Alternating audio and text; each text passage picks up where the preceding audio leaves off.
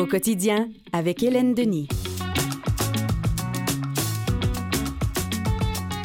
Bon lundi 26 février 2024. Bonne semaine de relâche si vous êtes en plein dedans, en plein commencement. Profitez-en pleinement. Il n'y aura pas beaucoup de neige malgré que ce matin, ça tombait, hein, on dirait de la ouate. Il y avait des gros flocons, mais ça fondait au fur et à mesure que ça tombait.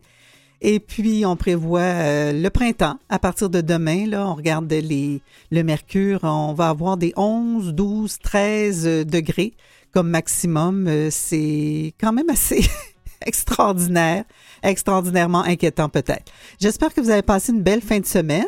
Mathieu Tessier, ça va? Oui. Oui. Vous-même? Oui, oui, bien. Avez-vous glissé en fin de semaine comme le week-end dernier? Non. Non, vous n'avez Pas pas, sorti votre crazy carpet? Non, j'ai rangé ma crazy carpet. Ah, OK. Comme euh, il y a plusieurs personnes qui ont rangé euh, ben, la pelle. Je ne sais pas si on va la ressortir d'ici euh, la fin de l'hiver, mais euh, ça regarde pas tellement Non. bien.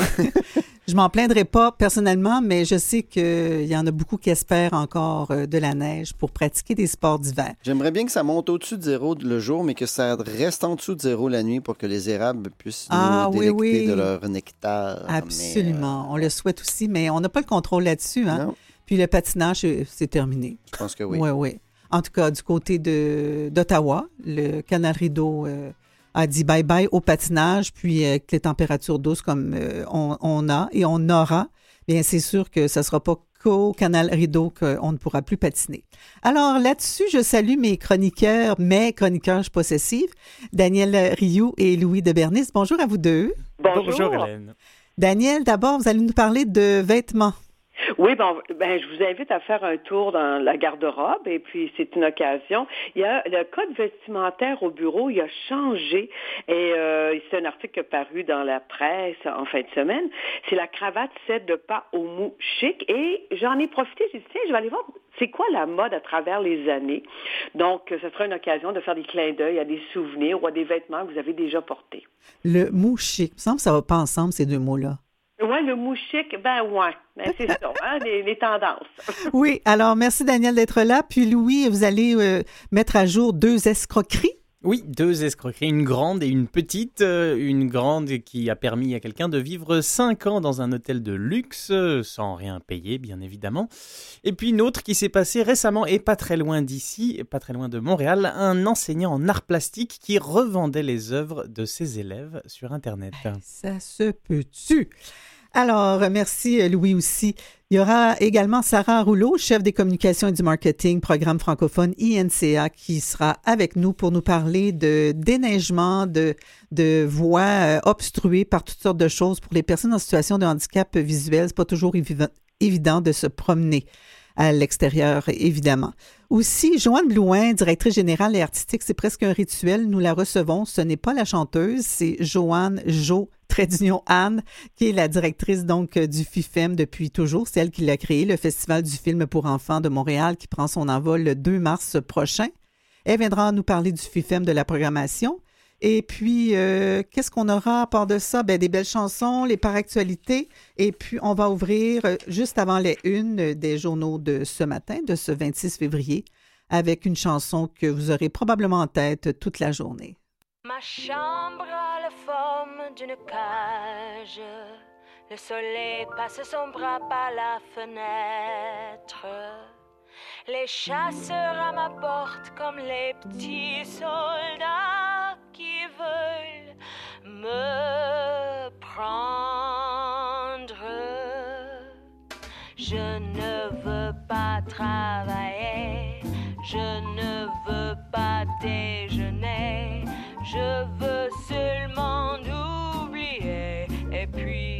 je fume. Déjà j'ai connu le parfum de l'amour, un million de roses n'embâmerait pas autant. Maintenant une seule fleur dans mes entourages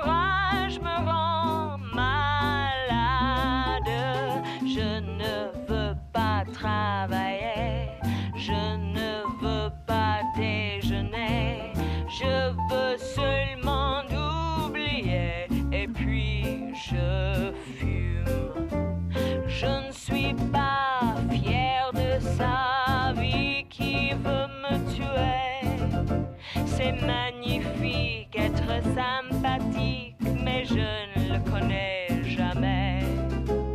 Je ne veux pas travailler, non, je ne veux pas déjeuner. Je veux ce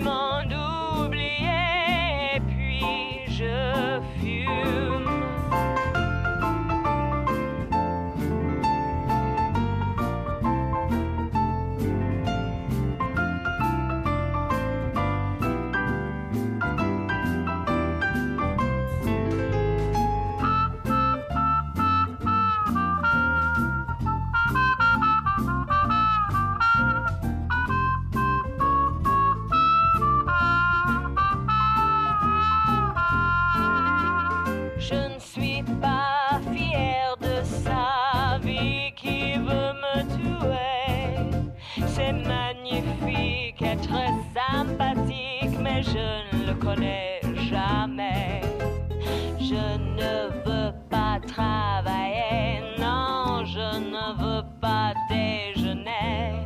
Je veux seulement oublier. Et puis je fume. Sympathique, c'est le nom de la chanson. Le groupe, c'est Pink Martini.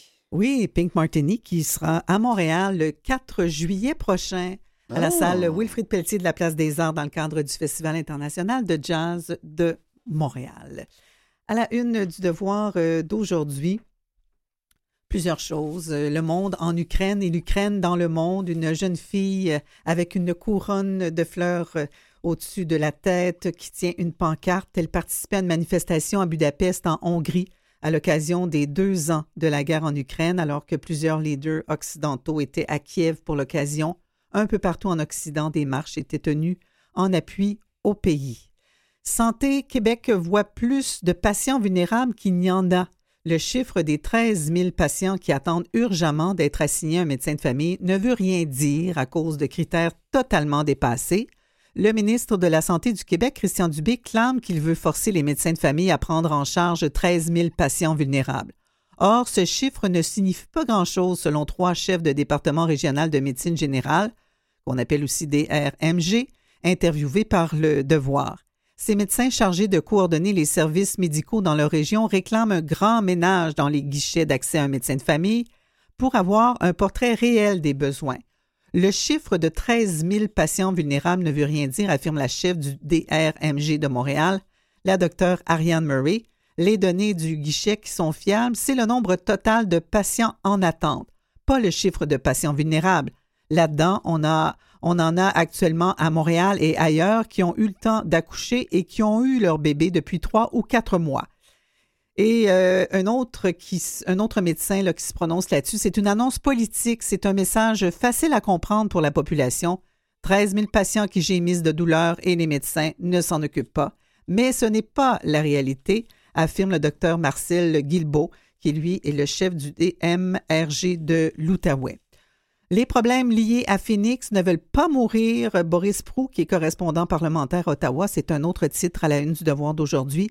Des années plus tard, les erreurs du système de paie des fonctionnaires du gouvernement fédéral ont fait boule de neige. Alors, on est encore mal pris avec euh, Phoenix. Il y a même des personnes qui ne peuvent pas prendre leur retraite parce qu'ils sont comme pris avec ce, système-là qui fait en sorte qu'ils ne reçoivent pas la rémunération dont ils, euh, dont ils ont droit finalement.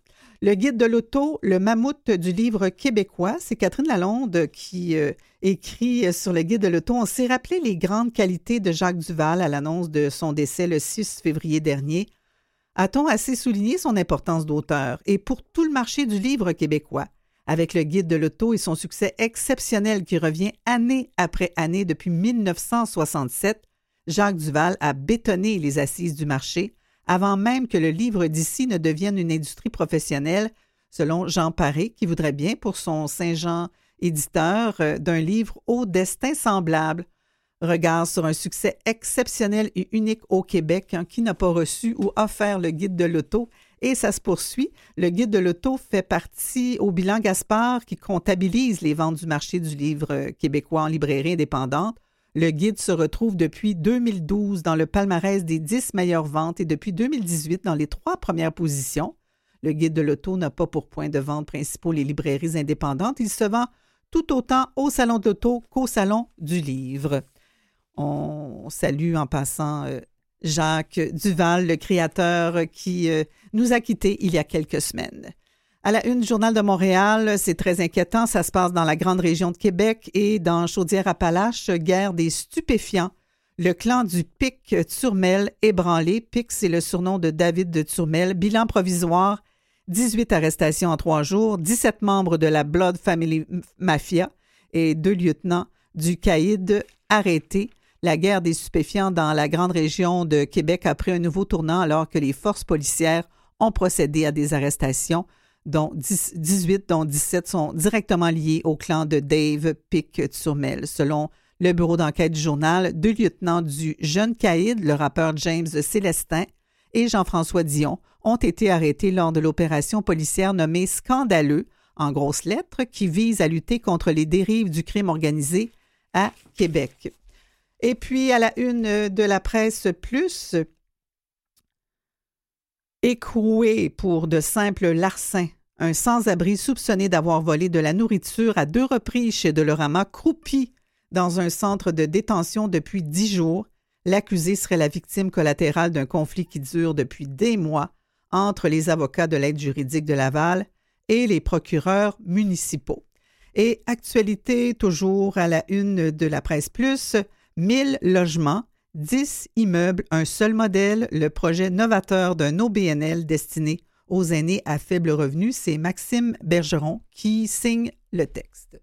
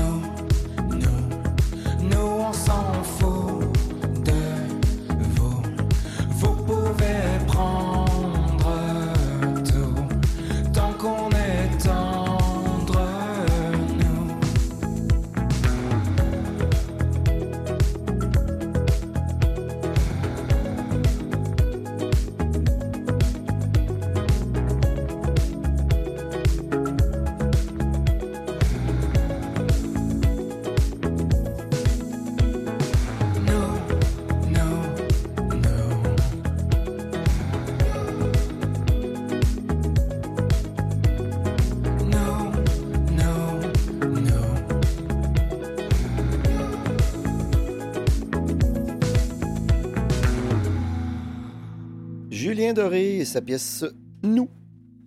Merci Mathieu. Alors, c'est au tour de Daniel Rioux de nous livrer euh, sa chronique. Daniel, vous nous parlez de chic mou ou de mou chic mou de c'est les codes vestimentaires au bureau qui ont passablement changé. On pourra peut-être étendre ça aussi à plus que le bureau, mais l'article porte sur le bureau. Alors, c'est Nathalie Morissette. C'est un article paru dans la section affaires en fin de semaine dans la presse. Euh, des cravates on en voit presque plus. C'est ce que constate Anne-Marie Henson, qui est associée dans un cabinet comptable à Montréal. Et euh, on, peut penser aussi aux cravates, aux escarpins. Est-ce qu'on peut penser que c'est des, espèces en voie de disparition? On opte un peu plus pour le mou. Donc, elle, Madame Henson, dans son cabinet, elle a, elle a observé que les femmes délaissaient le veston et que le port du jeans n'était plus l'apanage des vendredis décontractés, qu'on pouvait même arriver un jeudi avec un, un, jeans, mais euh, n'importe quel autre jour euh, de la semaine, ça va être un jeudi, n'importe quel autre jour. Elle, constatait d'ailleurs qu'elle avait une collègue qui était arrivée habillée avec euh, une jupe en jeans, élégante, et puis elle dit, ben ça a l'air que c'est comme ça, ça se passe. Il y a aussi Alain Gosselin, qui est professeur émérite au HEC à Montréal, lui, est, euh, il est habitué de voir des gestionnaires lorsqu'il offre des, des, formations et il était habitué de voir des gestionnaires en veston et cravate. Mais là, il constate que depuis la pandémie, les cravates, ben, il n'en a pas vraiment vu.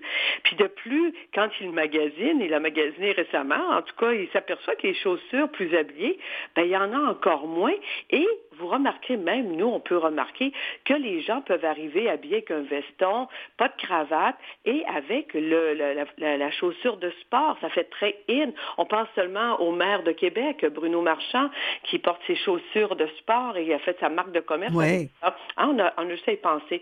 Par contre, euh, M. Euh, Gosselin s'aperçoit que lorsqu'il offre des formations à des policiers, ce serait pas mal les seuls qui portent encore euh, le code vestimentaire euh, très strict qui portent l'uniforme.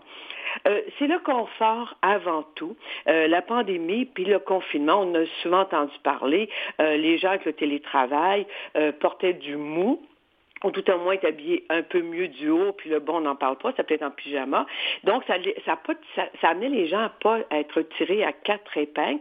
Ça a peut-être justement contribué à ce retour au, euh, au bureau de façon, euh, d'être habillé de façon plus décontractée. Euh, puis, en plus, on pense que les gens ont envie d'être plus coquets et de s'occuper d'eux et, et, de s'occuper surtout de l'élément confort. Ça peut-être justement changé la donne. Les gens veulent être quand même coquets, mais quand on parle de mou aussi, on parle d'être décontracté, d'être plus confortable dans ses vêtements, d'avoir des, des, tissus avec des, des, euh, des, coupes plus simples, plus, plus grandes, où on se sent à l'aise, ou encore euh, avec des tissus plus extensibles aussi. Euh, mais on, on, convient dans l'article que la tendance à être habillé un peu plus relax était euh, était là présente avant la pandémie, mais avec le reste, la pandémie a eu un effet d'accélération, de changement qui était déjà en place. C'est l'avis de Alain Gosselin. Euh, Katia Aubin, elle, qui est vice-présidente communication et images de marque chez Sid Lee, qui est une agence de création multidisciplinaire, elle voit toujours un souci du détail qui fait une différence. D'où ce qu'on parlait un peu plus tôt du mou chic. Bien, on peut voir apparaître, voir apparaître des gens qui arrivent avec des, des, des jogging, mais des jogging avec euh, un, certain, un, certain, un certain chic, ou avec des chaussures beaucoup plus recherchées ça nous, ça nous permet aussi de, de remarquer que des fois, on n'a pas juste le, la, la, chaussure Adidas, il y a des chaussures qui sont vraiment recherchées. On a juste à remarquer quand on va se promener dans les magasins. Euh, elle reconnaît, euh, Marie Hansen, qui est dans le cabinet comptable, que le code vestimentaire au bureau est beaucoup plus flexible qu'avant la pandémie. Puis aussi, a un autre constat, c'est qu'en cette période de, de, recrutement où on a du mal à recruter des gens ou à retenir des candidats compétents, ben, un code vestimentaire plus souple permet aux gens d'être plus créatifs et ça permet aussi d'attirer des employés. Donc, on, c'est comme si on touche pas à ça, le code vestimentaire. Euh, je- euh, Madame Henson pense qu'on commence à réaliser qu'il faut être beaucoup plus flexible, justement, pour garder les jeunes talents, parce que pour eux, les jeunes, la, la- la jeune génération, la flexibilité, c'est la, la mode hybride, et ça va aussi dans le code vestimentaire. Euh, par contre, hein, il y a un dicton qui dit l'habit fait le moine, l'habit fait parfois le, moine, et la tenue plus décontractée n'est pas nécessairement de mise à toutes les occasions.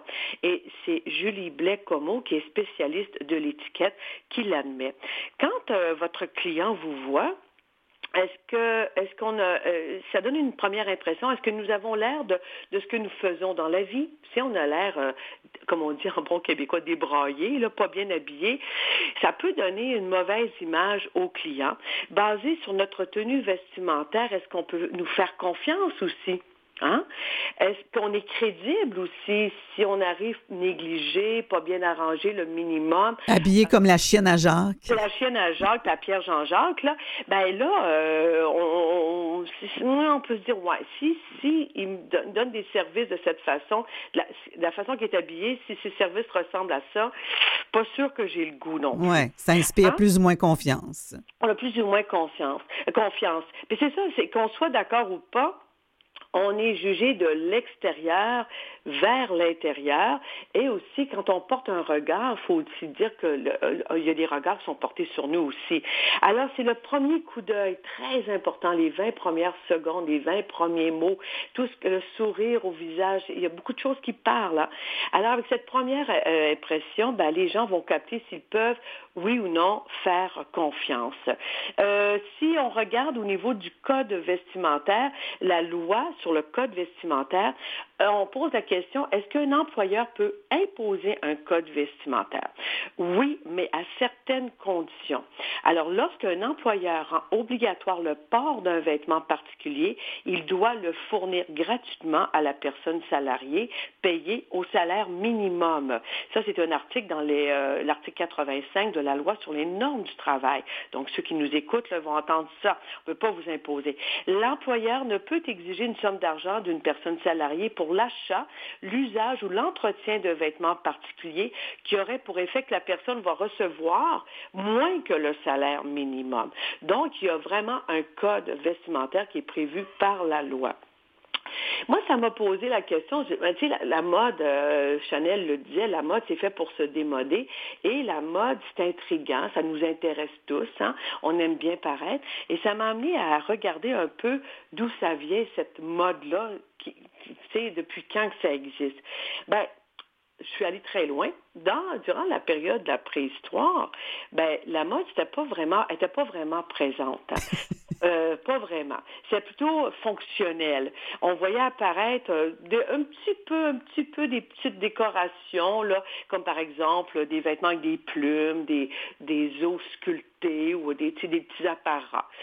À vers euh, le 14e siècle, euh, la mode existe uniquement pour l'aristocratie. C'était pas n'importe qui qui pouvait se permettre d'être chic. Alors, c'était les nobles. Les robes et les costumes euh, vont rivaliser évidemment d'élégance et de, volupté. Puis, quand on regarde des tableaux, on peut voir qu'il y avait des tissus précieux et des accessoires clinquants. Euh, il y avait aussi, les hommes aussi étaient très coquets. Ils se maquillaient pour se donner un teint pâle et aussi ils se parfumaient beaucoup. Je sais pourquoi ils se parfumaient, on le dit dans l'article, c'est parce que ça se lavait pas beaucoup Mhm. dans ce temps-là. Hein? Donc, puis il y avait beaucoup de balles. hein. Quand on regarde, on fouille dans les livres, on, on lit des, il y avait des grands balles et tout, donc on était toujours, toujours être le plus beau. C'est euh, au 19e siècle, vers 1800, on va voir apparaître un début de mode, et c'est le designer Charles Frederick Worth, qui est un franco-britannique, qui va faire défiler des créations sur de vrais mannequins. Alors, c'est- on pourrait dire c'est le premier défilé de mode de l'histoire de la haute couture. D'ailleurs, avec la révolution industrielle, la mode va devenir populaire, elle. Donc, euh, ça, ça va être, c'est un point à retenir. Puis, on va avoir aussi, ça va être la période où on va arrêter de confectionner des robes. La maman, le fini les robes confectionnées par maman. Puis, on va voir apparaître par la suite des, euh, Paul Poiret en France, Couturier, Chanel, Lanvin et tous ceux qui vont suivre. Dans les années 20, on parlait des années folles. La mode est aux cheveux courts, aux vêtements confortables. Puis ça aussi, c'est une occasion pour les femmes de s'émanciper, de montrer leur indépendance. Le soir, le jour, elles s'habillaient de façon masculine et sobre, et le soir, ben là, elles sortaient les belles robes extravagantes et les beaux bijoux. Euh, le noir aussi, à l'époque, dans les années 20, puis même avant, c'était euh, associé euh, à être veuve, être en deuil. Et euh, donc, euh, le noir est rentré dans les garde-robes des femmes avec Coco Chanel, la petite robe noire, la fameuse petite robe noire passe partout. Euh, il y a la Seconde Guerre mondiale, euh, 39-45. Les femmes vont contenter de, de garder leur élégance. Euh, les euh, rideaux vont devenir des robes parce qu'on avait une période d'austérité socio-économique. Euh, donc, euh, la mode va passer de la jupe longue à la jupe, à la jupe plus courte. Est-ce que vous savez pourquoi on est passé de la jupe longue à la jupe plus courte à ce moment-là? Hmm. Je pense que c'est pour sauver euh, de l'argent. En fait, euh, le, le tissu était trop rare pour les uniformes, c'est ça? C'est en plein ça, on manquait de Bravo, Mathieu. Donc, on, va- on, on, on, on- on raccourcissait les robes. C'était juste une, une question euh, pratico-pratique. On faisait du recyclage, de la récupération. Oui, on a commencé à avoir des tailles un petit peu plus cintrées, des poitrines un peu plus soulignées euh, à cette époque-là.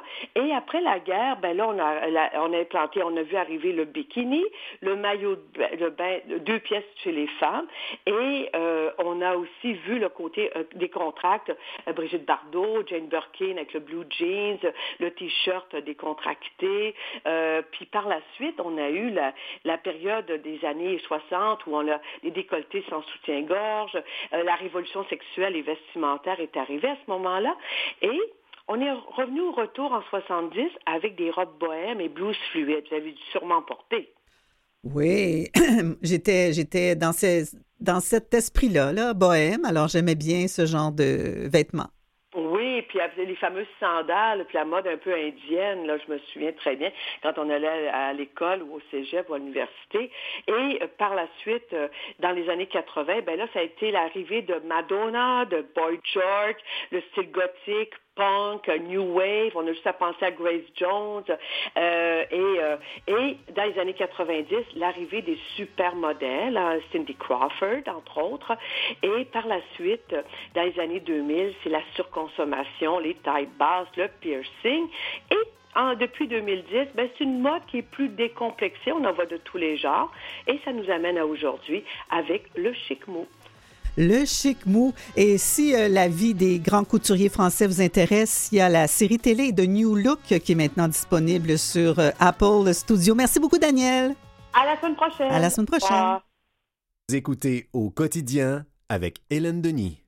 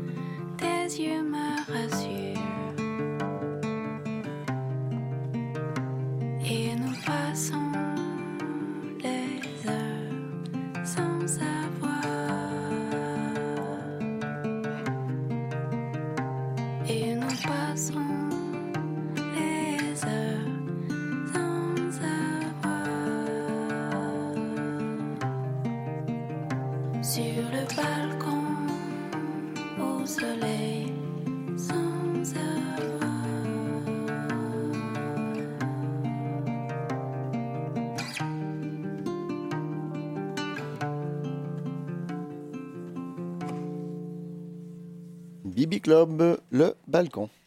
Et c'est la chronique insolite avec Louis de Bernis. Louis, deux escrocs, deux escroqueries en tout cas. Euh, la première se passe à New York. Oui, la première, c'est la grande. Elle a duré longtemps et coûté euh, pas mal d'argent à cet hôtel, probablement.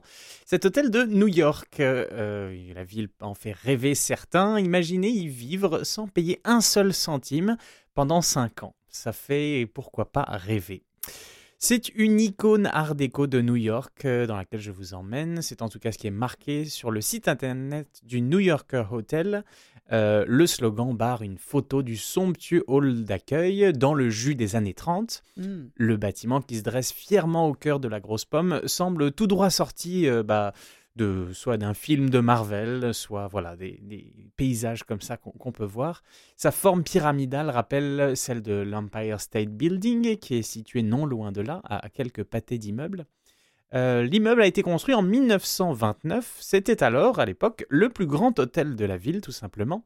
Avec ses 2500 chambres, il en compte aujourd'hui encore un bon millier. Il y a eu bah, de prestigieux euh, locataires euh, de courte durée, eux, comme euh, John Fitzgerald Kennedy, Mohamed Ali ou Jennifer Hudson, par exemple, pour n'en citer que trois. Euh, et il y a un Américain, plus récemment, qui a choisi ce lieu mythique pour s'y installer sans payer un seul centime.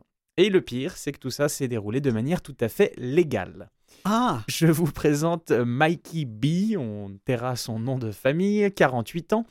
Il a finalement été inculpé, arrêté il y a quelques jours, c'est comme ça que se termine l'affaire. Euh, et même pas pour cette histoire-là, dans une affaire parallèle en plus, mais qui a mis à jour la supercherie euh, et qui a permis son, arrestation.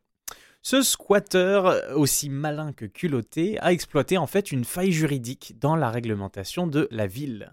En 2018, il débarque de Los Angeles et réserve aux New Yorkers une chambre à 200 dollars la nuit pour y passer une seule nuit avec sa compagne.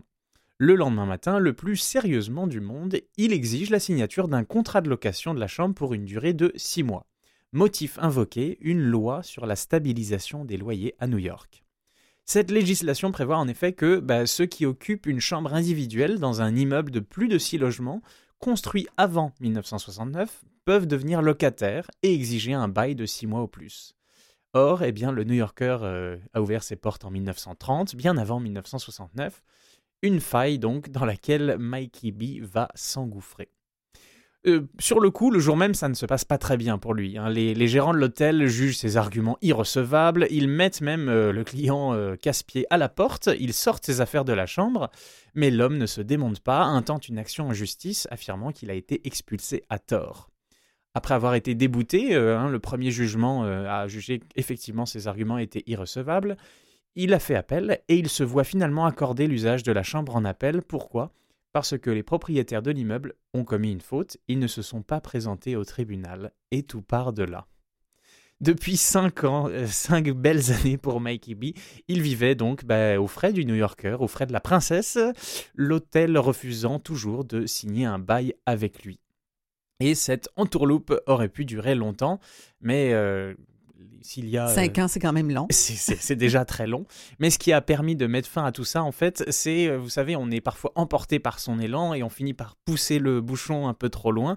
Eh bien, c'est ce qu'il a fait en revendiquant carrément la propriété de l'établissement. On, en Ah. veut, on en veut toujours plus dans ces cas-là. Opportuniste. D'après un communiqué en effet du bureau du procureur du district de Manhattan, en mai 2019, Mikey B, qui probablement s'ennuyait un peu, a téléchargé de faux documents immobiliers sur un site de registre municipal. Il aurait notamment utilisé un acte frauduleux stipulant qu'il était propriétaire de l'hôtel. Euh, il, euh, il prétendait que l'association qui euh, détenait l'hôtel lui en avait transféré la propriété et il a commencé à se présenter comme le propriétaire de l'hôtel en l'enregistrant à son nom. Il aurait réclamé l'accès au compte bancaire, exigé de percevoir des loyers. Enfin voilà, il en voulait toujours plus. Il n'avait pas froid aux yeux, puis euh, il y avait peut-être un petit problème hein, de Oh, oui, santé mentale. Il doit y avoir une pathologie derrière tout ça et, et sans doute qu'il doit y avoir d'autres escroqueries à, à son actif. Euh, Il va falloir que les, les services enquêtent, effectivement. Il a été en tout cas arrêté euh, au mois de septembre dernier. Mikey B, il a été inculpé par la Cour suprême de l'État de New York de 14 chefs d'accusation. Euh, lui se défend et, euh, si on lit euh, ses, ses déclarations stricto sensu, c'est un peu vrai.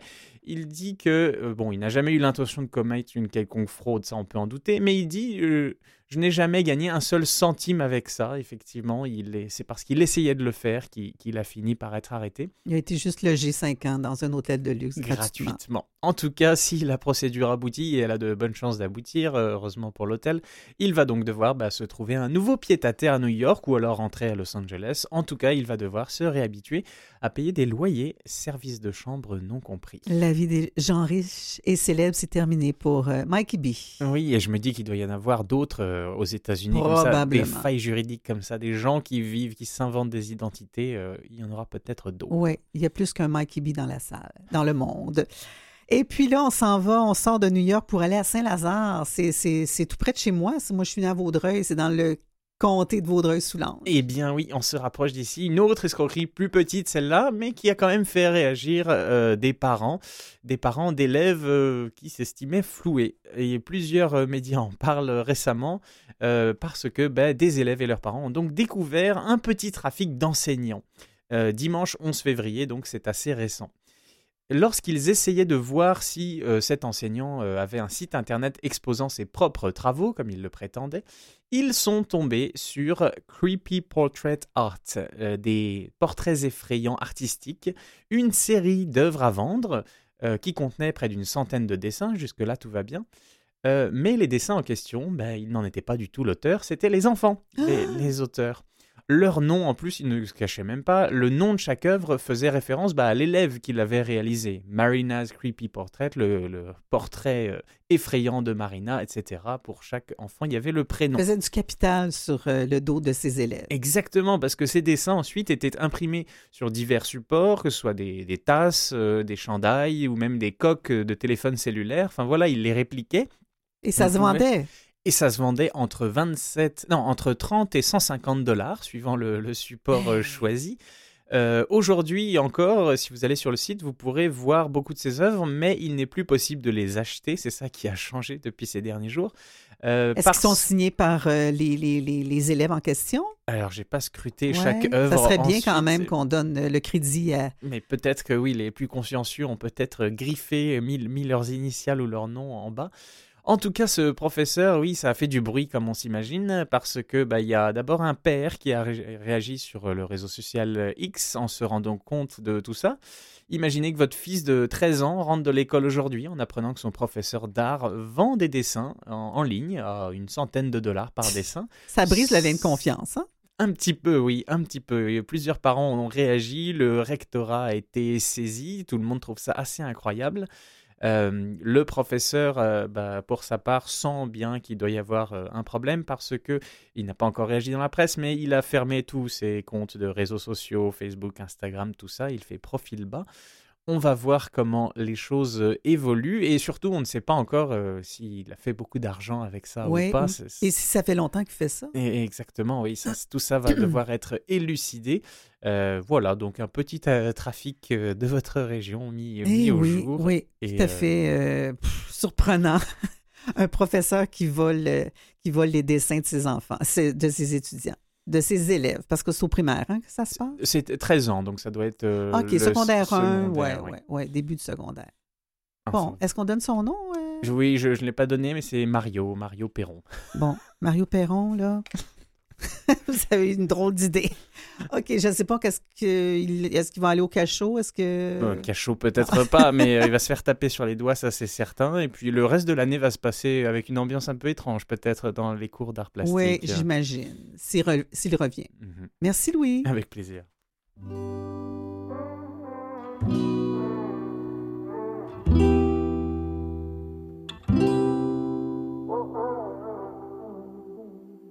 À penser qu'on était rendu amis. mais je pense pas qu'elle a bien compris. Oh non, she used to be ma copilote. On a roulé 5440 direct sur le pont 9 140, jamais pogné de ticket de vitesse, appelle-moi Paul Walker.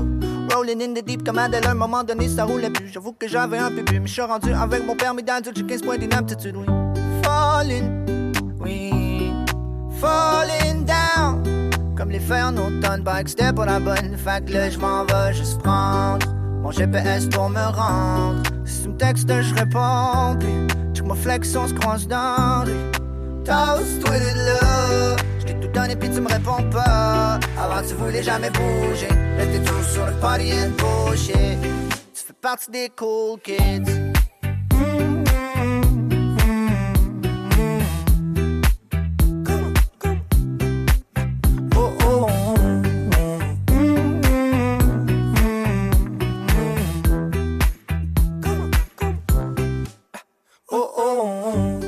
Dans l'ouest avec un Cupid dans le tunnel. Mhm. Pas loin du kit de survie. Non, non, non. Seulement 4 points sur mon permis. Je devrais connaître tout ce qui est interdit. La voie rapide vers la belle vie. Hein. T'es ma copilote comme Letty. Hein. Baby, je suis place Waze. Prends dans le volant. Elle met de la crème solaire en spray. Et puis, elle enlève ses collants. mhm. Viens t'en tourner sur la plage. Je te joue deux, trois accords, yeah. Que je te pitch dans le lac, mais oui. Seulement si t'es d'accord, yeah. On a passé les derniers étés sur la route. Partir le plus loin qu'on peut sur le cruise. S'il faut, j'ai quelque part des draps. On dormira dans le parking lot. Mm.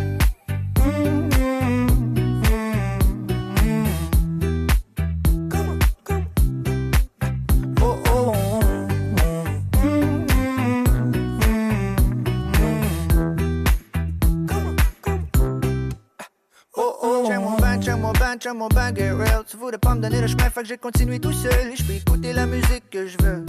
Mais j'ai personne pour rouler mes backwoods quand je roule, c'est un peu dangereux. Je roule quand je roule, ils peuvent même m'arrêter. Faites toujours un peu plus chaud dans le nord, anyway. Je m'en vais fly sur le highway. Si jamais je prends un accident, tu viendras me rejoindre à l'urgence. Ce sera pas la première fois qu'un artiste arrive en ambulance.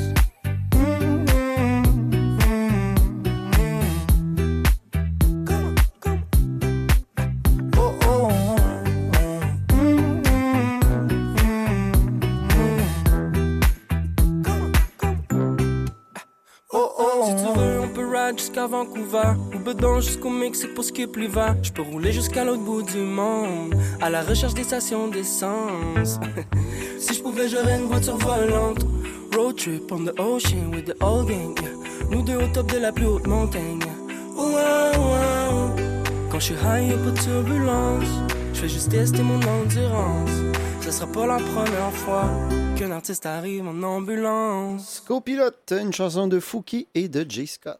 Quels enfants laissons-nous à notre planète? C'est dans le devoir d'aujourd'hui. Anne-Frédéric Hébert Dolbeck. En 2019, le gouvernement du Québec, inquiet de l'augmentation du nombre de diagnostics de troubles déficitaires de l'attention avec ou sans hyperactivité, TDAH, a tenu une commission parlementaire afin de faire la lumière sur la situation.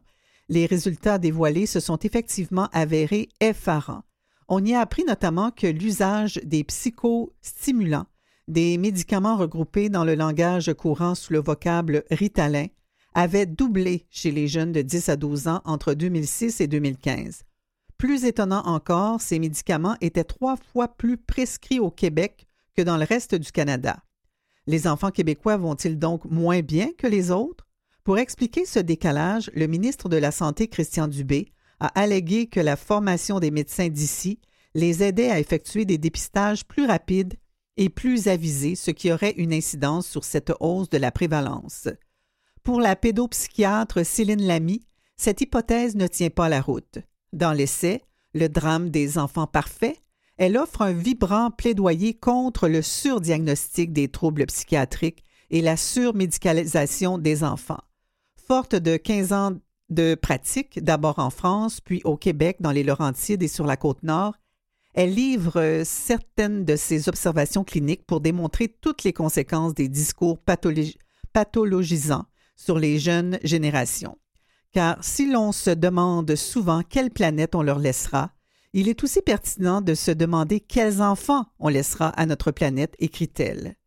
Pour changer la situation, la docteure Lamy propose de revoir en entier notre manière d'éduquer nos enfants, qu'elle compare actuellement à un système d'agriculture et d'élevage intensif. Dès la naissance, on donne aux parents l'injonction d'élever, d'éduquer, de faire croître les enfants pour en faire de bons petits citoyens productifs. Ces principes partent bien sûr d'une bonne intention, mais cette intention est biaisée par des injonctions sociales normativisées. Si l'enfant sort du rang, qu'il ne pousse pas à l'intérieur des balises comportementales ou temporelles prescrites, on fait appel à des agri-médecins pour retrouver ce qu'on peut offrir à la petite pousse pour qu'elle grandisse correctement. On met des tuteurs et des fertilisants, comme dans l'agriculture intensive, afin de créer des produits calibrés et normés. Pour expliquer cette surmédicalisation des enfants, Céline Lamy montre du doigt la manière dont est utilisé le Diagnostic and Statistical Manual of Mental Disorders, DSM, un ouvrage qui répertorie tous les troubles psychiatriques et qui est largement utilisé au Québec. Lors de sa publication en 1952, on y recensait environ 60 pathologies différentes. Chaque nouvelle version contient de nouveaux troubles. L'homosexualité y avait d'ailleurs été introduite en 1968 avant d'être retirée quelques années plus tard. Pour chaque trouble, on établit un nombre de critères auxquels doit répondre le patient pour qu'on puisse établir un diagnostic. En 1980, la troisième version du manuel a marqué un tournant selon l'essayiste. Depuis, on a adopté un modèle biomédical qui refuse de considérer le sens du symptôme. On n'a plus besoin d'entrer en relation avec le patient et ses proches. On ne prend pas acte de son vécu, de l'environnement dans lequel il a grandi, des différences transculturelles. Si suffisamment de symptômes sont observables, on peut poser le diagnostic. Petit à petit, on y a ajouté des troubles psychiatriques qui sont des pathologisations de la vie. Un enfant colérique se voit étiqueté d'un trouble explosif intermittent.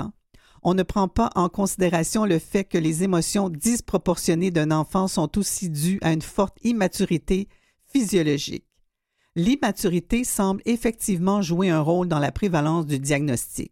Selon une étude publiée en 2023 par des chercheurs de l'UCAM, que la pédopsychiatre cite dans son essai, les diagnostics de TDAH s'élèvent à 20,8% chez les plus jeunes, au sein d'une même classe contre 15,4% chez les plus âgés. La recherche conclut également que le TDAH est souvent confondu avec des comportements d'inattention ou de plus grandes turbulences. Selon Céline Lamy, le manque criant de ressources est un facteur dans la surmédicamentation et le surdiagnostic. Les professeurs en ont plein les bras et l'enseignement qu'on leur impose n'est pas adapté aux besoins des jeunes. Résultat, ils font pression sur les parents pour qu'ils trouvent une solution au comportement de leur enfant. Or, l'accès en pédopsychiatrie est très limité au Québec. Les soignants de première ligne vont tenter d'intervenir autrement le plus longtemps possible, mais après des mois d'attente, il faut parfois éteindre le feu avec une médication.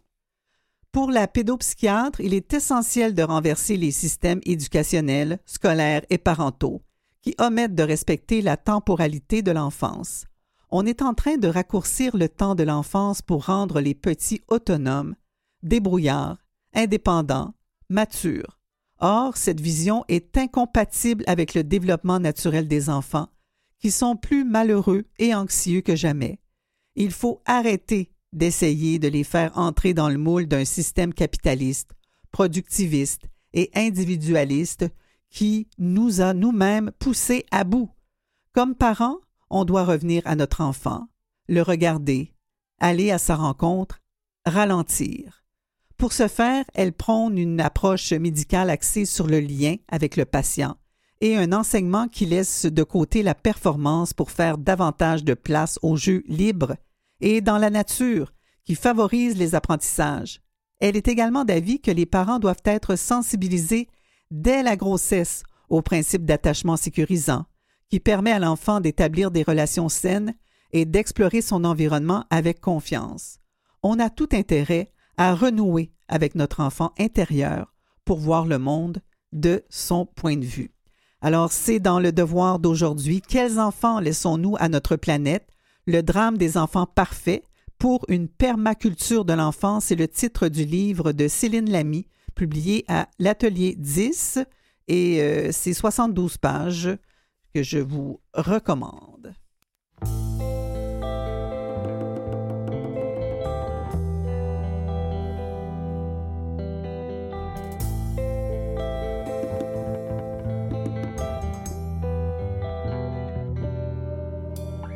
Monstro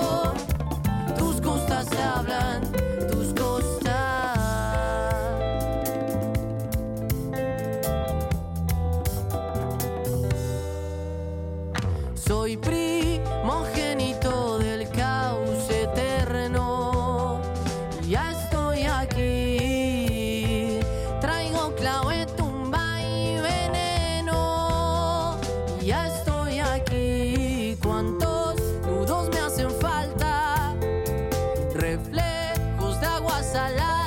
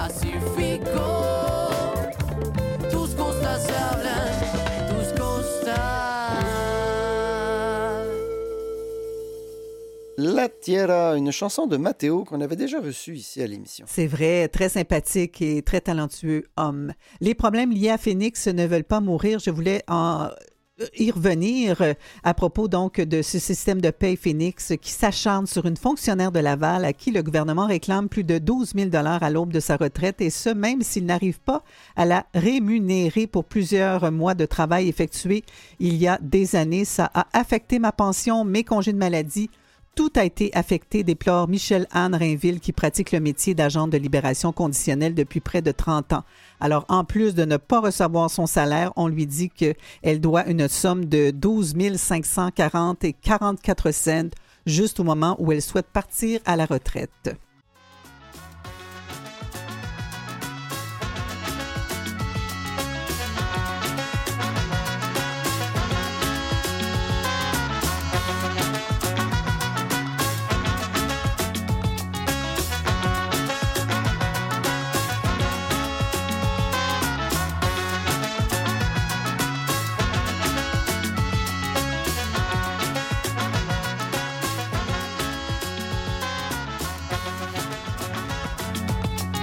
Un souvenir par Janice Yann et les paractualités s'en viennent. Il y aura aussi la chronique INCA.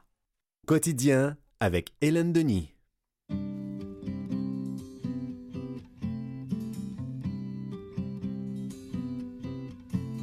learned the truth at 17 that love was meant for beauty queens and high school girls with clear skin smiles. married young and then retired. The Valentines I never knew, the Friday night charades of youth were spent on one more beautiful. At seventeen, I learned.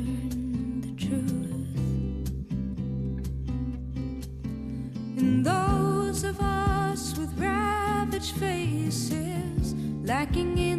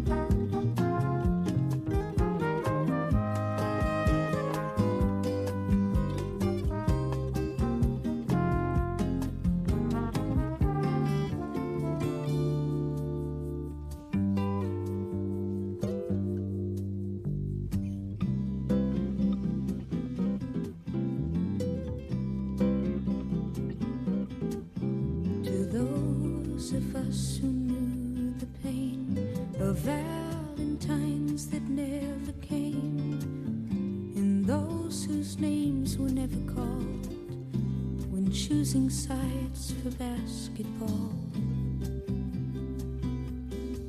It was long ago and far away. The world was younger than today, and dreams were all they gave for free to ugly ducklings.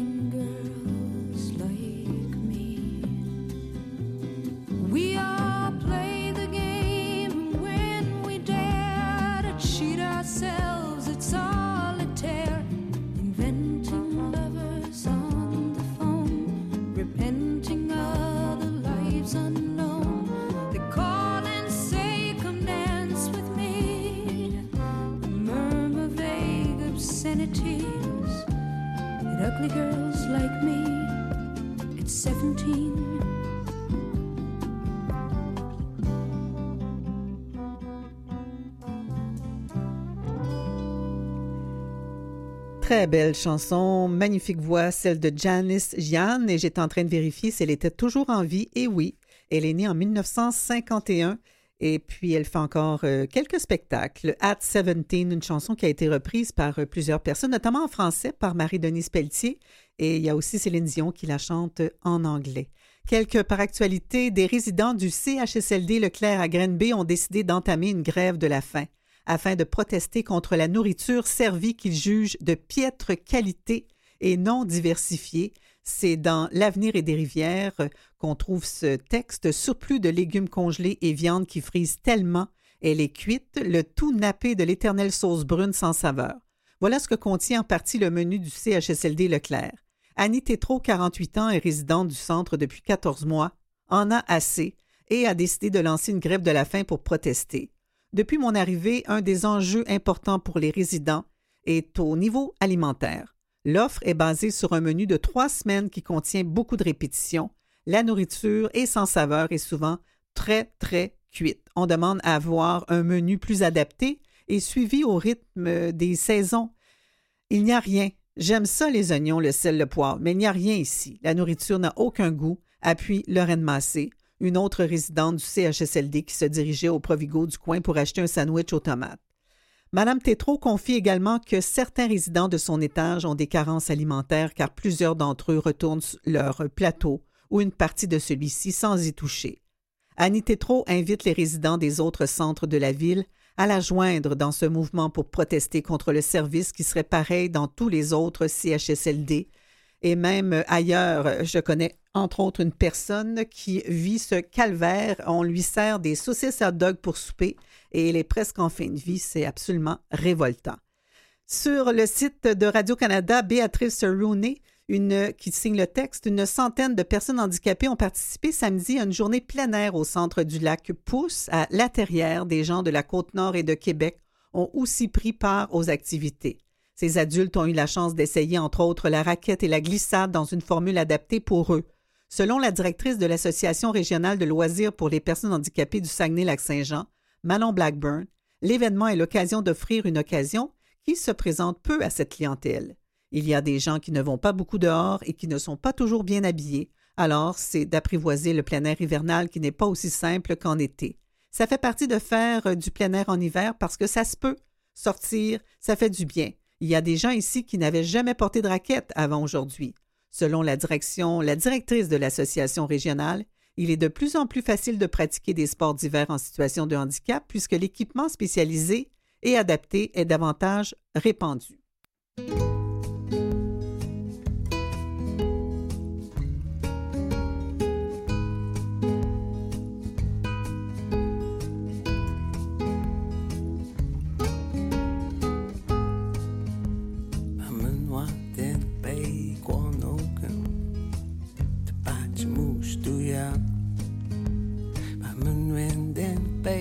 Roanoke Wawitamuya Wawitamuya Bay Guanoka De Wetia Wawitamuya Bay Guanoka De Candle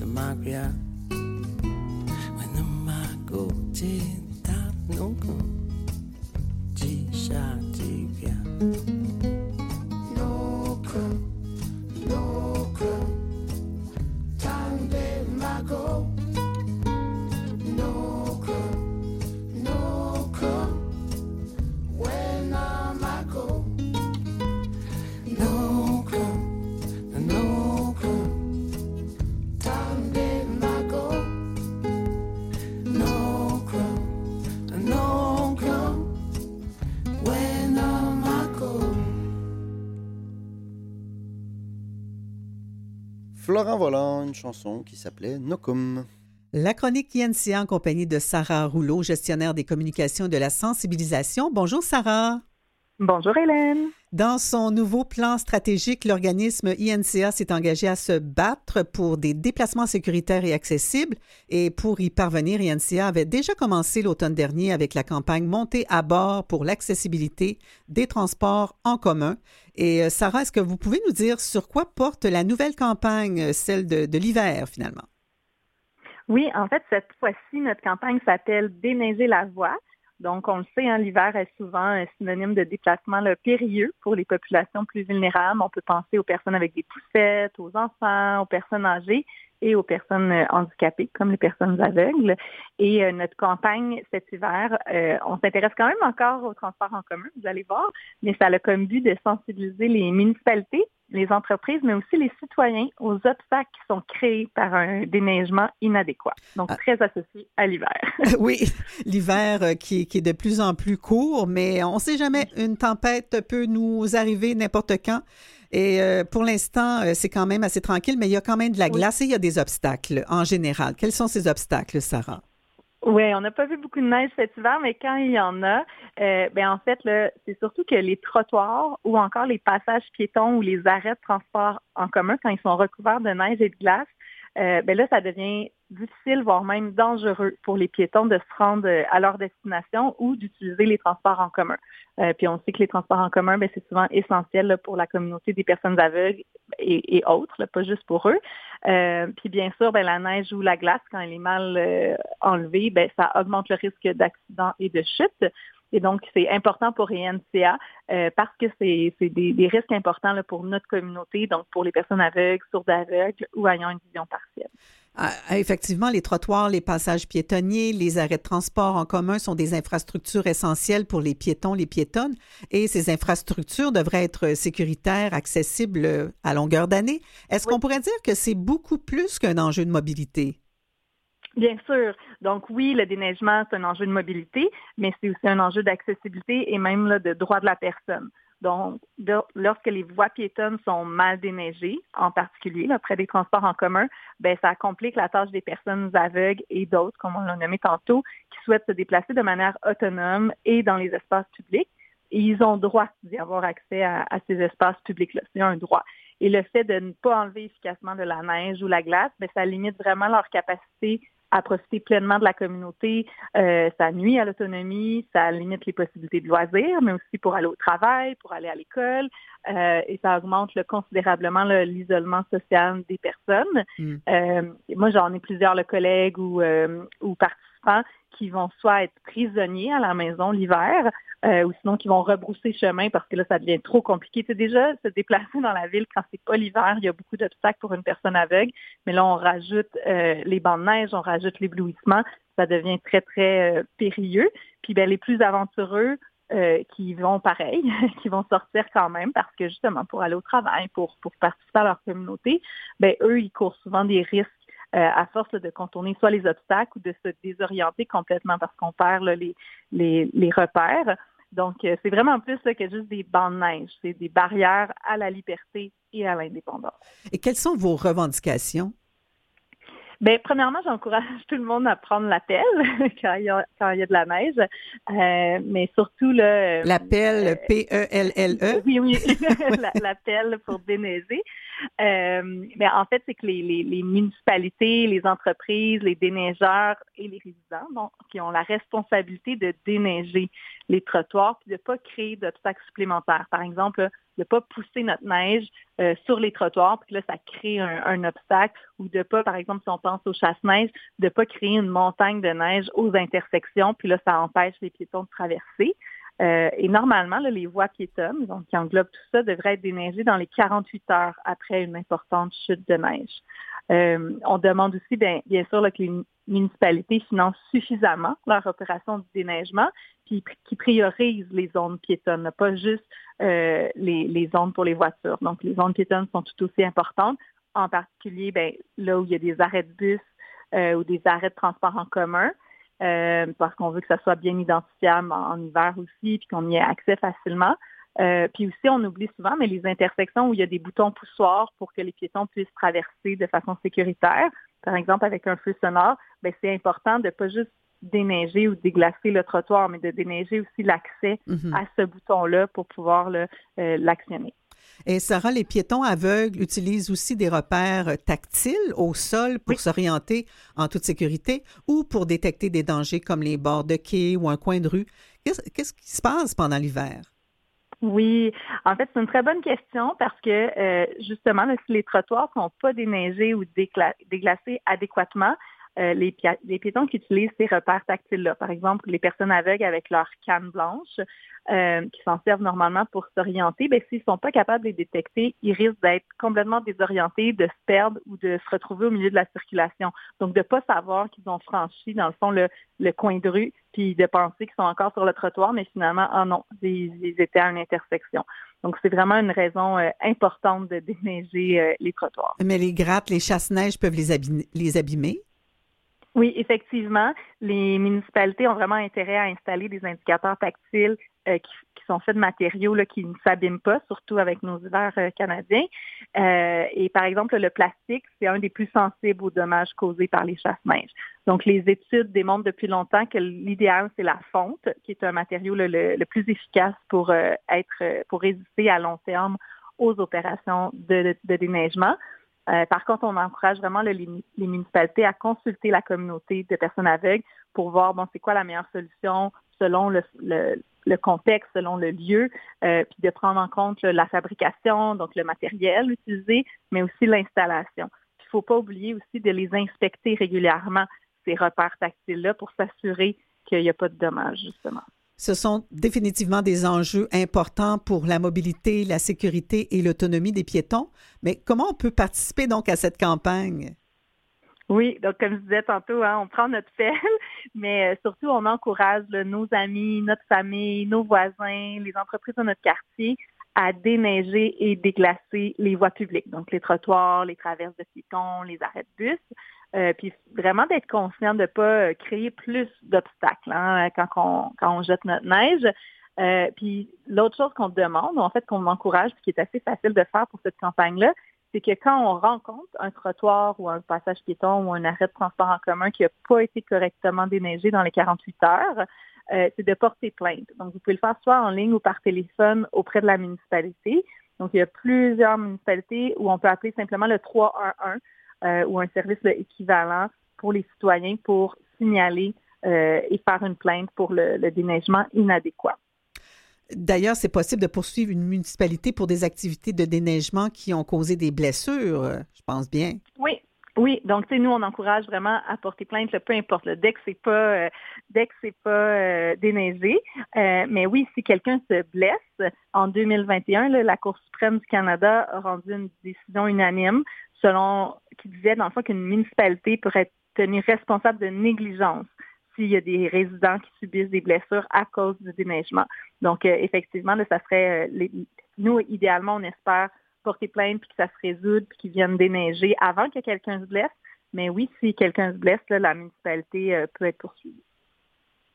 Puis si jamais vous vous blessez pas, ce qu'on espère, euh, mais que vous êtes vraiment le témoin d'un mauvais déneigement, euh, on vous encourage à, à porter plainte au 311, mais aussi à participer à notre concours qui s'appelle Déneiger la voie sur les médias sociaux. Donc, on prend une photo euh, pour dire là, le trottoir ou l'arrêt de bus ou euh, encore l'intersection qui est mal déneigée.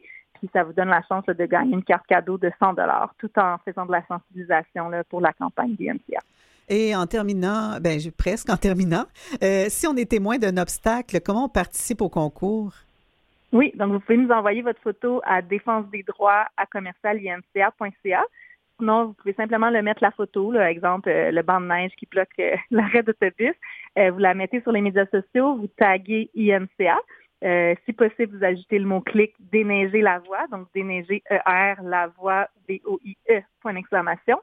Euh, puis décrire. Donc, exemple, comme je disais, arrêt d'autobus bloqué par la neige à l'intersection de telle rue. Donc, on sait euh, où est-ce que c'est et c'est quoi le- le- le- l'obstacle. Ça permet de sensibiliser, d'informer aussi les gens euh, sur, euh, sur la campagne. Puis chaque fois que vous envoyez une photo, euh, donc on espère qu'il y aura de la neige pour, euh, pour vous permettre de participer, mais chaque fois que vous envoyez une photo, ça vous donne une chance de gagner là, une carte cadeau de 100 En tout cas, l'hiver n'est pas fini. C'est sûr que cette semaine, c'est le redout total. là. Mais euh, quand même, il faut se rappeler qu'ensemble, on va déneiger la voie des obstacles. Nous allons déneiger la voie des obstacles. Vous nous avez euh, convaincus et sensibilisés surtout. Merci beaucoup, Sarah. Ben merci. N'hésitez pas à vous joindre à nous, à visiter le site de la campagne, imca.ca, baroblique FR. Euh, vous allez voir des publications de médias sociaux, partagez-les, puis pensez à nous la prochaine fois euh, qu'il y a de la neige qui s'accumule au sol. Certainement. Puis on va se retrouver, euh, je pense que ça va être le printemps, au mois de mars. Ah, et de- oui, il devrait y avoir moins d'obstacles euh, liés à la neige. Quoi Le- qu'il y a en mars, des fois, il y a des grosses tempêtes. Ah oui, le mois de mars est un mois fou. On ne sait pas sur quel pied danser avec ce mois. On verra. Merci beaucoup. Ben, à très bientôt. Au plaisir.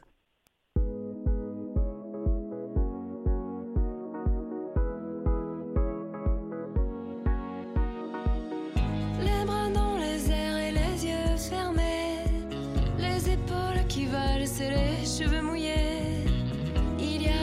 cet endroit quelque chose d'inquiétant, une folie de vacances qui caressait les gens.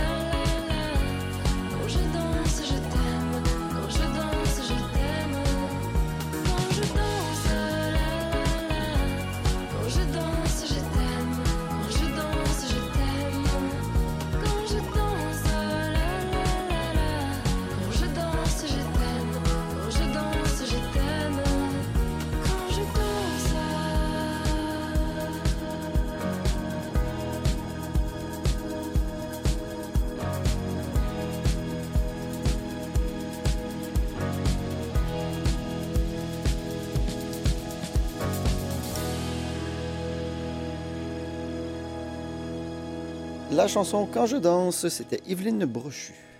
Dans Acadie Nouvelle, Sébastien Lachance qui signe le texte Belle B, l'école communautaire Carrefour étudiant, bientôt dotée d'un parc inclusif. Pardon.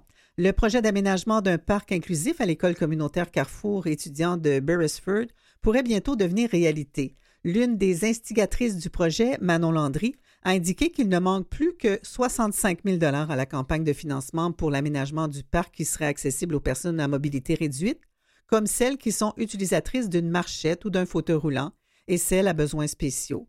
La facture pour l'aménagement des lieux est évaluée à environ 350 000 Nous sommes enchantés par l'engouement qu'il y a pour euh, ce, alors, pour ça. Euh, et puis, euh, il y a un appui démontré par les parents de l'école et par l'ensemble de la communauté, a indiqué Madame Landry. Finalement, nous voulons quelque chose qui sera beau, attrayant et qui répond à nos besoins et à nos exigences, a souligné l'enseignant de l'établissement scolaire de Belle-Baie, qui accueille un peu plus de 200 élèves de niveau primaire. Si la campagne de financement s'avère un succès et se conclut assez rapidement, l'aménagement du parc pourrait se faire dès l'automne prochain. À surveiller aujourd'hui, j'ai pris ça dans le devoir, section quoi surveiller. Entre autres, la ministre de l'Emploi, Catherine Champagne-Jourdain, tiendra un point de presse ce matin à Montréal pour dévoiler un projet visant le recrutement de Québécois de 60 ans et plus en entreprise. Le chef de la direction du Conseil du patronat du Québec, Carl Blackburn, sera également présent. En juin dernier, M. Blackburn soutenait qu'il fallait mettre en place les bons outils pour attirer et retenir des travailleurs aînés en entreprise. Également, le secrétariat du recours collectif noir et plusieurs organismes tiendront un point de presse aujourd'hui à Ottawa au sujet de la discrimination systémique au sein de la fonction publique fédérale. Parmi les groupes qui seront présents, on compte notamment l'Alliance de la fonction publique du Canada, le Syndicat national des employés généraux et publics et l'Alliance canadienne des infirmières noires. Et Montréal International fera une conférence de presse euh, pendant euh, qu'on se parle, pendant que je vous parle, cet avant-midi, dans le hall d'honneur de l'Hôtel de Ville de Montréal, l'Agence de promotion économique de la grande région de Montréal dévoilera ses résultats 2023, qui sont notamment en lien avec ses mandats d'attraction des investissements directs étrangers. Plusieurs élus municipaux y seront, comme la mairesse de Montréal, Valérie Plante, celle de Longueuil, Catherine Fournier, qui signe une lettre dans la presse, publiée notamment dans la presse plus d'aujourd'hui, sur euh, la civilité qu'il faut regagner au sein des partis politiques, notamment en politique municipale, euh, suite euh, à la démission qui a causé une commotion de la mairesse, l'ex-mairesse France Bellil en Outaouais, Gatineau, et donc celui de Laval, Stéphane Boyer. Ils seront à cette conférence de presse ce matin.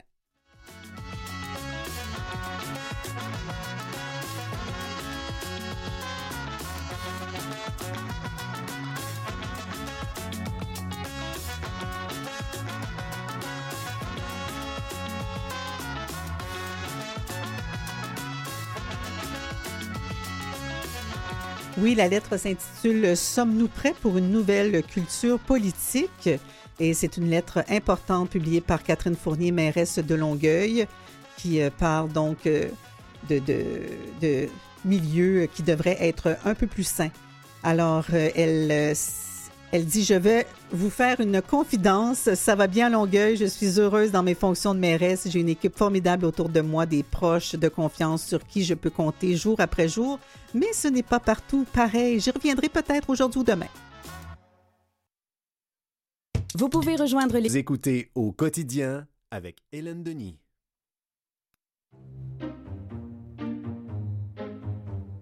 Comme un enfant aux yeux de lumière qui voit passer au loin les oiseaux. Comme l'oiseau bleu survolant la terre, voit comme le monde, le monde est beau. Beau le bateau dansant sur les vagues,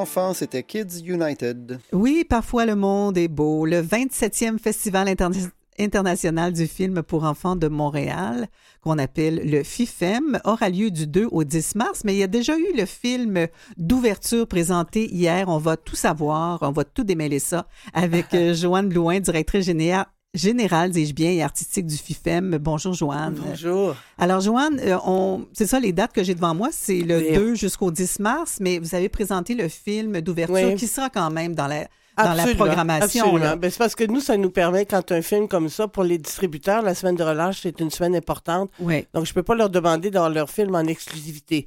Alors, ça veut dire que le film est au FIFEM, mais il est aussi euh, à Sherbrooke, à Québec. euh, tu sais, il est dans d'autres salles, parce qu'on forcément, là, on- nous, là, on est au beau bien, donc c'est pas... euh, ça permet là, à d'autres régions de, de voir le film, de profiter. le découvrir, d'en profiter. Oui.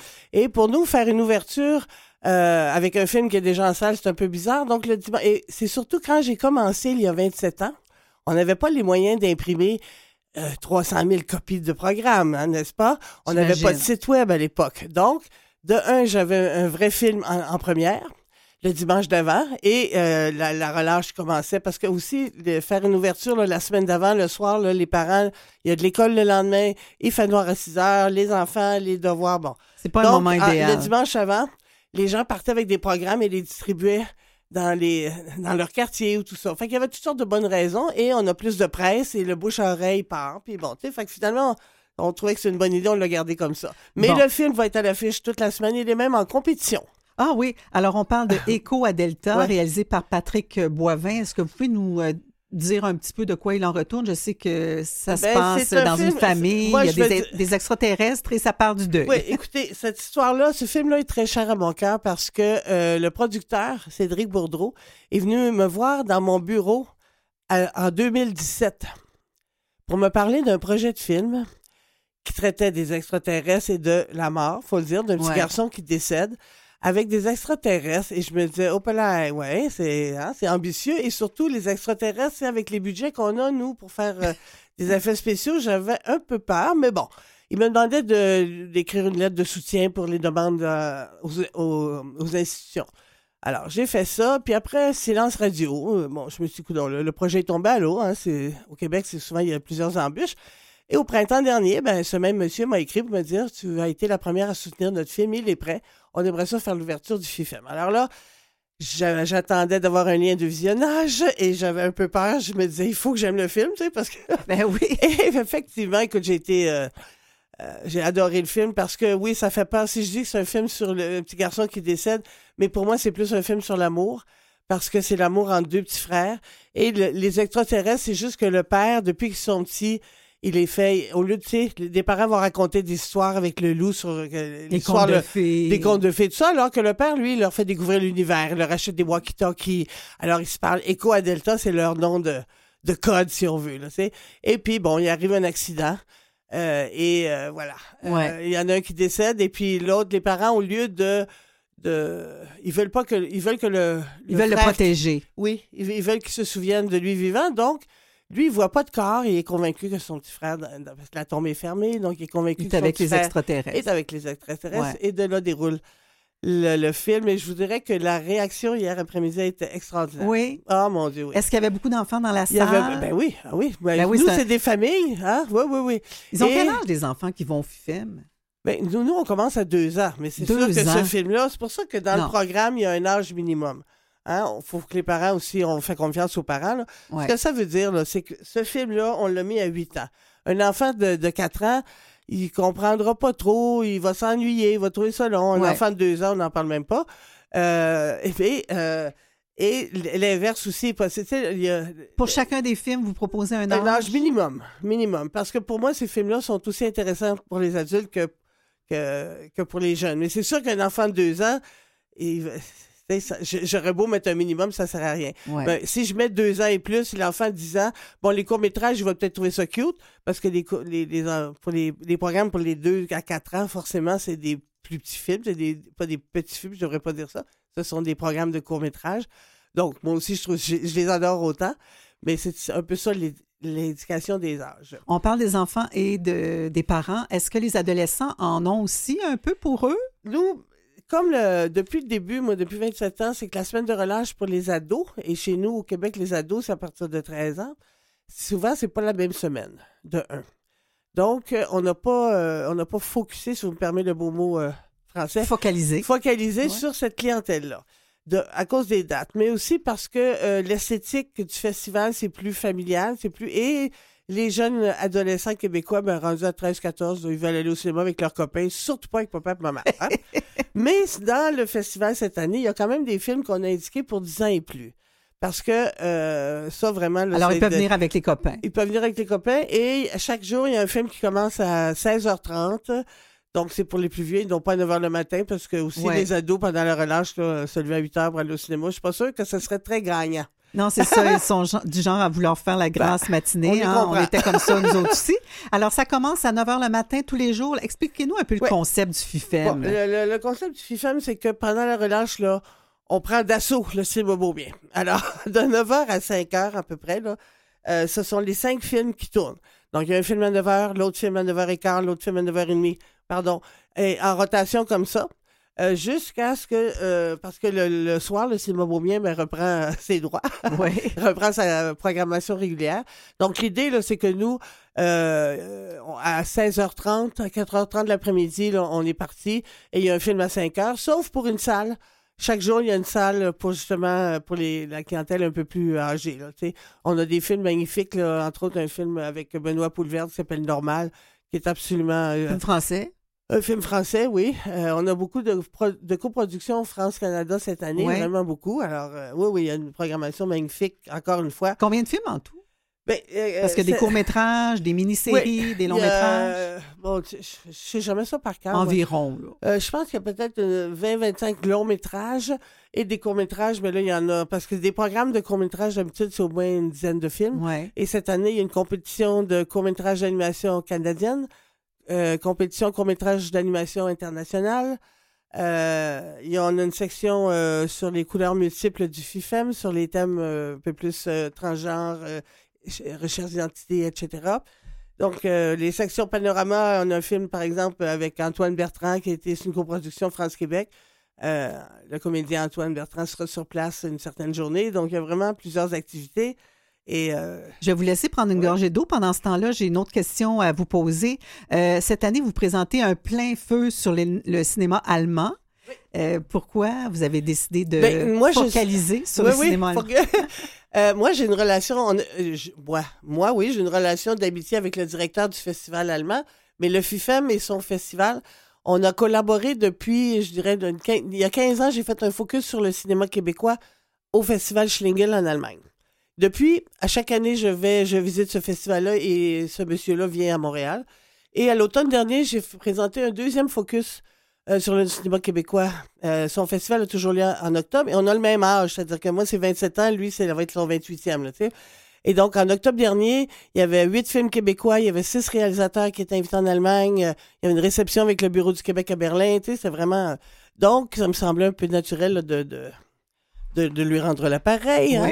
Euh, et aussi parce que, justement, lui a l'appui du Bureau du Québec à, à Berlin et moi, j'ai l'appui du Goethe Institut à Montréal. Mhm. Donc, euh, c'est un peu pour ça, euh, de rassembler. Et il y avait des films, comme on a une section, on a une volet professionnel aussi avec des panels qui ne se trouvent pas dans le programme, mais pour ceux que ça intéresse, c'est sur le site web, puisque ça s'adresse vraiment aux professionnels. Donc, c'est des panels.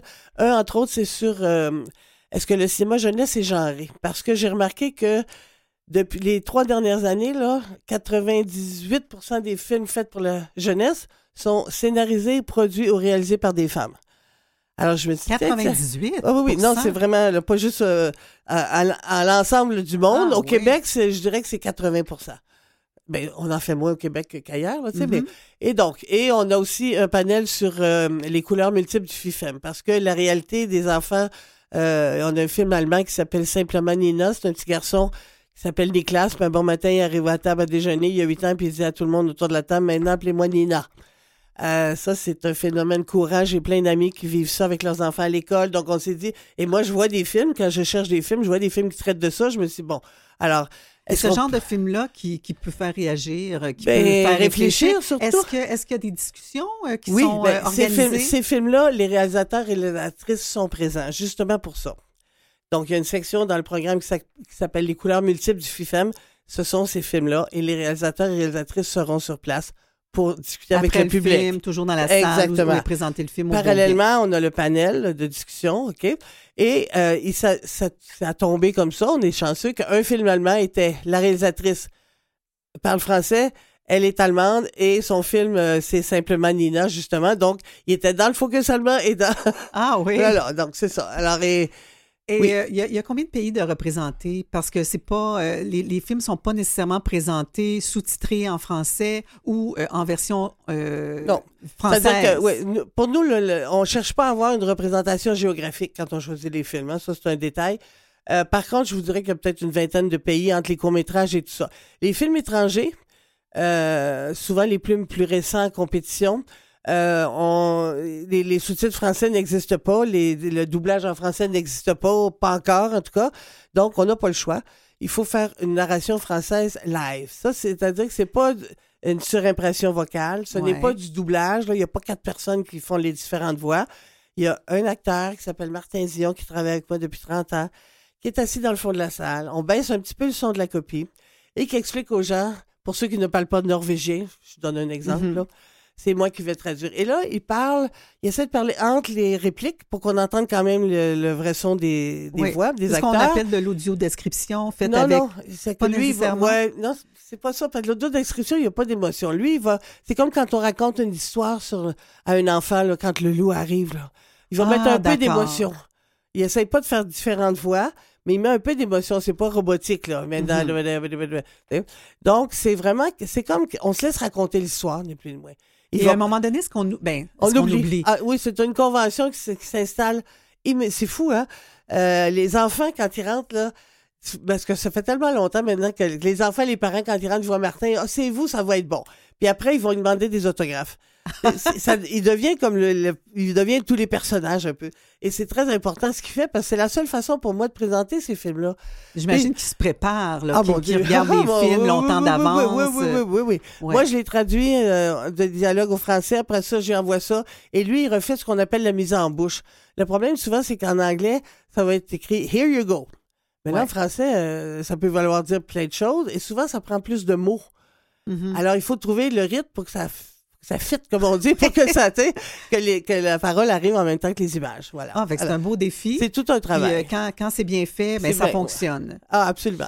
Et euh, donc, le, le, le FIFEM, c'est aussi une compétition de long et de court métrage. Est-ce que vous pouvez euh, nous parler un peu, Joanne, du, du processus de sélection de films et du jury? Parce qu'il y a Euh, quand même, vous avez parlé de Martin Dion, il y a Jessica Barker. Martin, Martin c'est celui qui fait la, la narration. Oui, je Ouais, sais, mais ouais. je parle de, de personnalités connues là, bien qui, sûr. Mais sont, Jessica qui Barker- gravitent autour du FIFEM. Jessica Jess- Barker, Jessica est- et Joey Bélanger.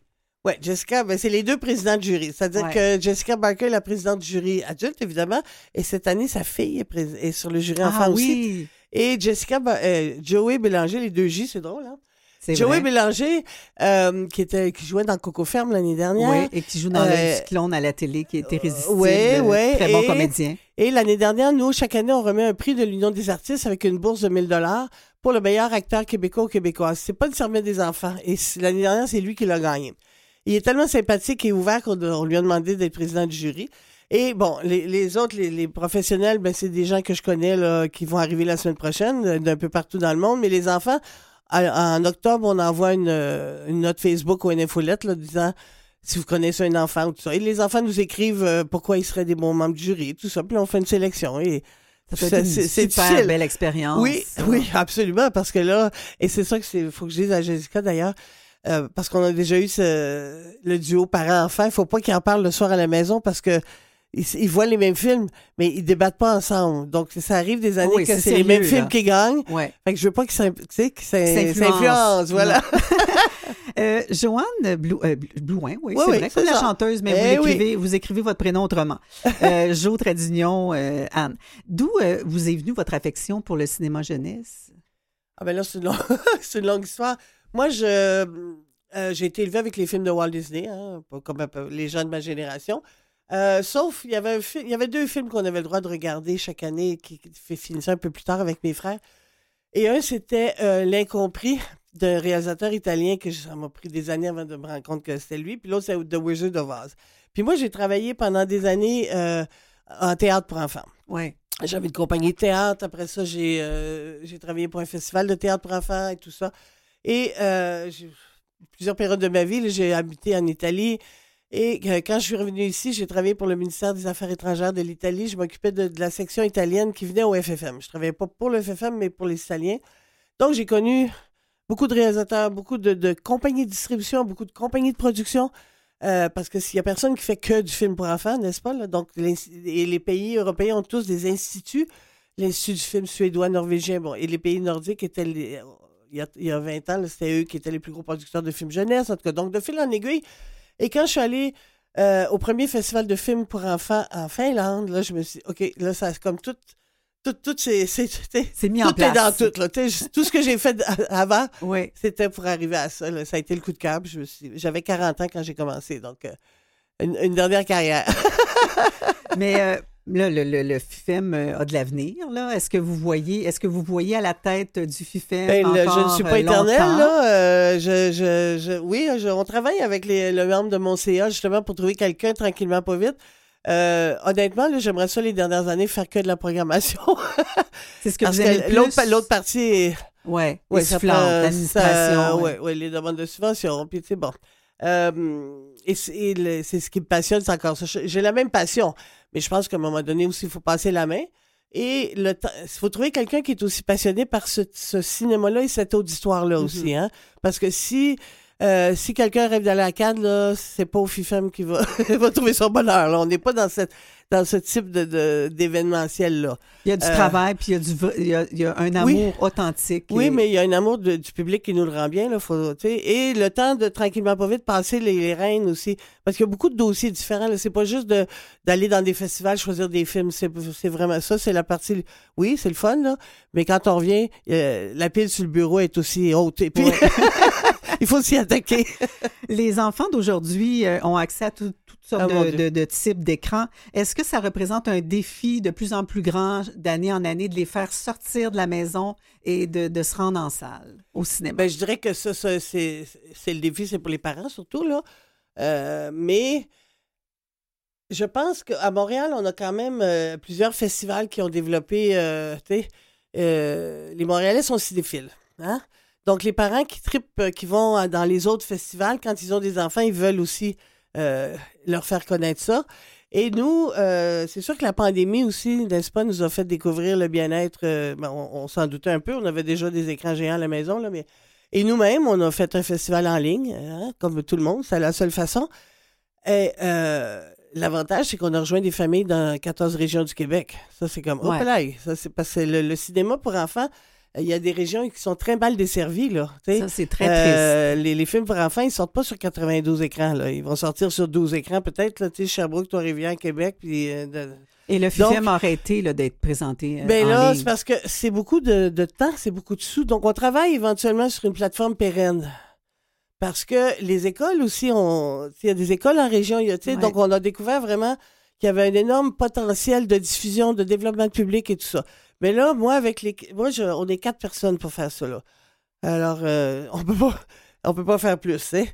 On travaille avec le conseil d'administration, on travaille à développer ça parce qu'il faut aussi trouver du financement pérenne, L'un va pas sans l'autre. Donc, est-ce que la plateforme pérenne, mais il faut aussi, tu sais, il y a, y a les Netflix de ce monde, les Disney, fait que c'est vraiment un dossier complexe, euh, mais je pense qu'il pourrait être une solution à long terme. Et euh, J'imagine que quand on se retrouve dans une salle, euh, qu'on Ah, est ben ça, ça, enfant, on se rend compte de la différence euh, de, regarder un film sur une Ben, plateforme Oui, oui, oui, versus être Ben, dans dans- une salle avec plein d'enfants, la Ah famille. non, mais absolument. Et c'est pour ça d'ailleurs que euh, l'année dernière, on avait aussi la version en ligne. Mais les films nouveaux, les, les distributeurs, évidemment, ils veulent pas nous donner leur film pour l'envoyer tout de suite en ligne. Et nous non plus, parce que notre premier mandat, c'est d'amener les gens en salle. Donc, après ça, euh, c'est donc qu'est-ce qu'on présente en ligne après? C'est les plus vieux films, c'est le répertoire. C'est pour ça que on travaille là-dessus, mais on veut pas le faire à la légère. Ça s'en vient, là, mais il faut que- va falloir que ce soit un plus pour tout le monde. Et qu'on continue à faire vivre la salle, autant pour nous que le public que pour les films. La 27e euh, édition, donc, euh, est en cours. On peut dire que c'est parti avec le film d'ouverture euh, qui a été présenté hier. Et puis, à partir du 2 mars, là, ça sera officiel. Euh, C'est Ah la oui. semaine de, de relâche. Euh, Joanne, est-ce que vous avez un ou plusieurs coups de cœur cinématographiques? Eh, mon Dieu. Toujours la question difficile, je sais. ça. Mais euh, un, un qui vous vient Ben, en tête spontanément. euh, c'est clair que pour moi, Eco Delta, c'est, ça, ça n'est un. Là. Je vous dirais que le film, justement, pour aller un petit peu plus vieux, le film normal.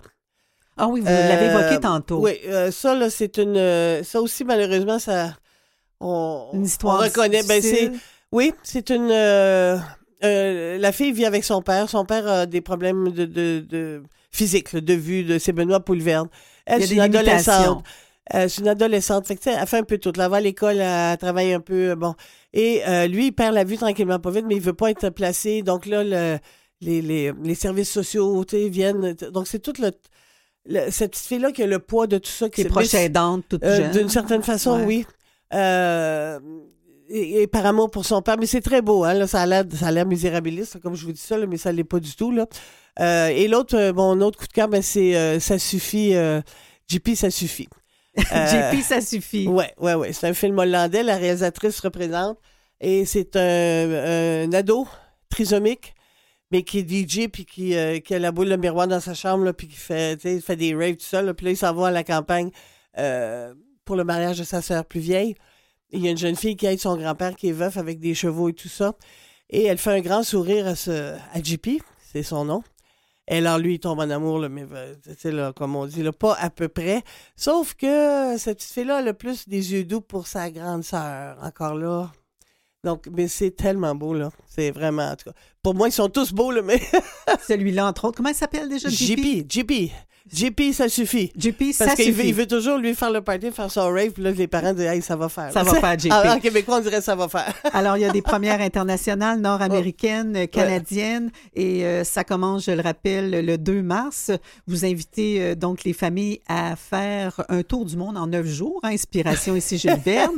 et pour avoir tous les détails, www.fifem.com, on peut se procurer des billets individuels ou euh, Euh, des même le, le passeport famille, on peut l'acheter en ligne cette année. C'est une nouveauté, ouais. Alors, Joanne euh, Blouin, merci beaucoup d'être passée dans nos studios. Vous êtes, euh, je le rappelle, directrice générale et artistique du euh, FIFEM, le Festival de films pour enfants de Montréal, et c'est euh, toujours un plaisir de vous recevoir. Vous êtes une passionnée et passionnante à entendre. Bon festival! Merci!